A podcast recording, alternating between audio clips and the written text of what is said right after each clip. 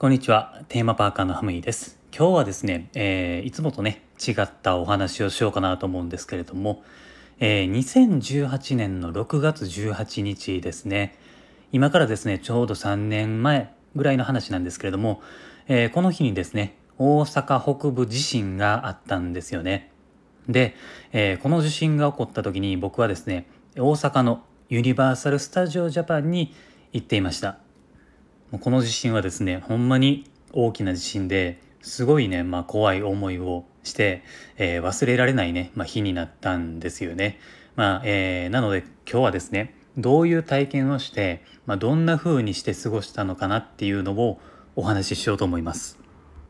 地震が起こる前日なんですけれども、僕は、ユニバに遊びに行っていて、遊び疲れてホテルに宿泊していたんですね。で、このホテルはオフィシャルホテルのパークフロントホテルっていうところに、宿泊をしていました。で、この時ね僕はまさか次の日に地震が起こるなんて思ってもいませんでしたから、普通に部屋でゆっくり過ごしながら夜になったらもうベッドに行って寝ていたんですね。そして翌朝ですね、聞いたことがないような音が聞こえたんですよ。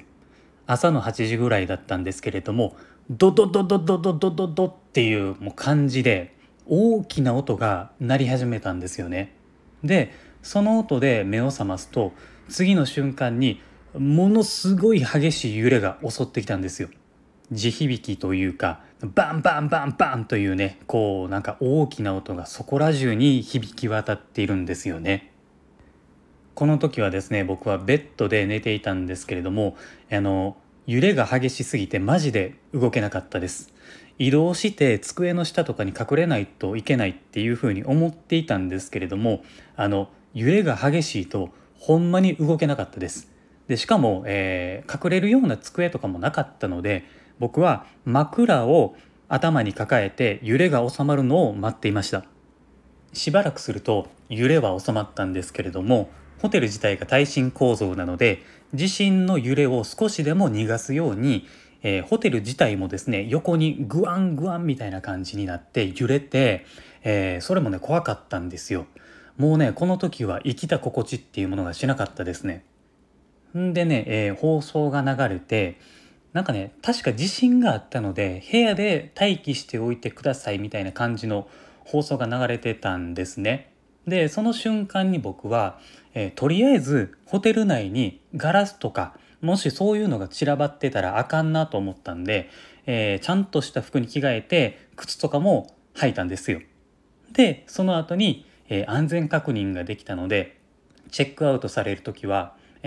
地震のためエレベーターが使えなかったんですよね。なので、非常階段を使ってくださいっていう内容が流れていました。僕はたまたま低い階層の部屋に宿泊していたんですよ。確かね7階か8階ぐらいだったと思うんですけれども、非常階段を使って降りてもですね体力的にマシな高さだったんでまだ良かったんですけど、これね高層階の人たちはスーツケースとかを持ちながら、30階ぐらいからね降りてくるわけですよ。でしかも、上に行っていた人っていうのはもっと激しい揺れを感じていたはずなんでめちゃくちゃ怖い思いをしたと思います。まず僕はですね家族に、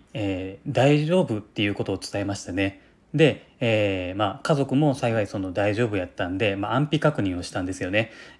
とりあえずですね、全員無事だったのでよかったんですけれども、で、状況判断をしないといけないと思ったのですぐテレビを見ましたね。するとですね、大阪北部で大地震がありましたっていう内容が流れていて、交通機関とかが全く動かない状態になっていたんですよ。で、JR 夢前線っていうのがユニバに行く電車の路線なんですけれども、もちろんこれも全く動いていない状態だったんですね。しかもタクシーとかも全くない状態で、つまりですね帰ることができない状態になったんですよ。僕は、ユニバに孤立してしまったということになったんですよね。これもですね不幸中の幸いなんですけれども、たまたま僕はパークフロントホテルを2泊予約していたんですよ。なので部屋の確保はできているし明日まで様子が見れるなと思ったんですよ。どうせどこにも行けない状況ですからね。で、次に僕はもしかして水が止まるかもしれないなと思ったんでお風呂場に行ってとりあえず水を満タンにしましたね。とりあえずですね、浴槽にいっぱい水を溜めておくと1日はしのげるので、水が出るうちに確保はしておきましたね。次に、食料を確保しないといけないなと思ったので、揺れが収まっている今のうちに買いに行こうと思ったんですよ。パークフロントホテルにはコンビニが入っているので、そこに買いに行こうと思ったんですよね。さっきも放送で流れていた通り、エレベーターが使えないんで非常階段を使って降りるんですけれども、そこにはですね、大量のお土産とか自分たちの荷物とかを持っている人たちがどんどん上から降りてくるんですよ。あれね、マジでしんどいと思います。全員やっぱり疲れている様子でしたし、恐怖心ともね、戦っていたと思います。そしてですね、僕も下まで降りていって、もしかしたら地震があったからやってないかもしれへんなと思いつつも、コンビニに向かったんですけれども、ありがたいことに空いていたんですよ。その時開けてくださったコンビニにはね、もうほんまに感謝なんですよね。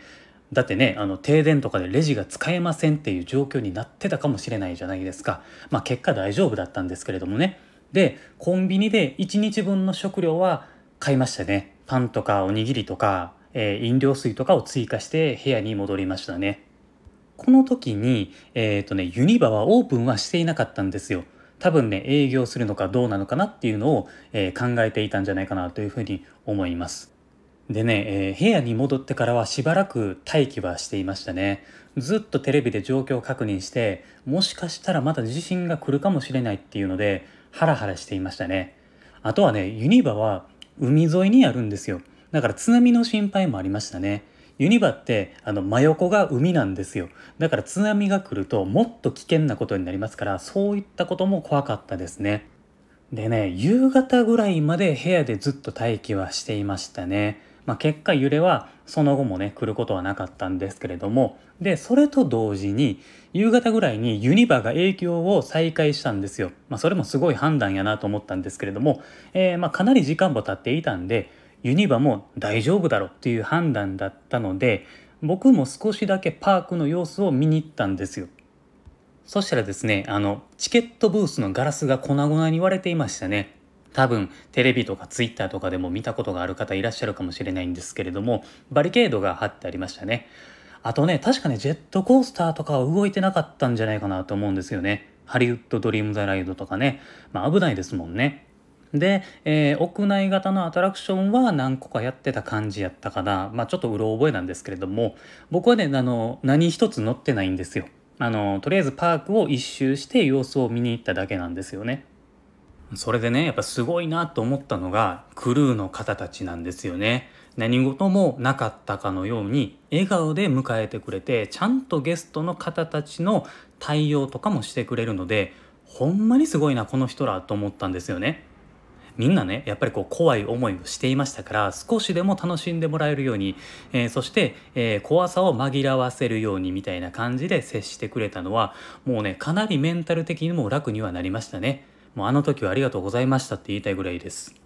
クルーの方たち本人もやっぱり一番怖いと思うんですよ。でもそれを表に出さずに励ましてくれているので、めちゃめちゃもう感謝ですよね。そして、僕はですね、ホテルに戻って一泊過ごしました。で、一日経って交通機関は少しだけ回復はしていたんですよ。で、全部が全部元通りには戻らなかったんですけれども、なんとかして僕は家に帰ることができたんですね。地震があった当日はもうやっぱ帰れないし、ホテルとかも取っていない人ってどうやって過ごしたのかなっていうふうに思うんですけれども、おそらく、大変なね、思いをされたんじゃないかなというふうに思います。ほんまにね、怖い思いをしましたね。いつ何が起こるかわからないっていうのを身をもって体験したっていうことですね。僕はもともとホテルマンとして働いていたこともあって、ホテルに泊まるときに一番最初に自分の部屋の位置とか非常口の場所とか部屋の防災グッズとか、懐中電灯とかですよね、そういったやつを確認するようにはしているんですよ。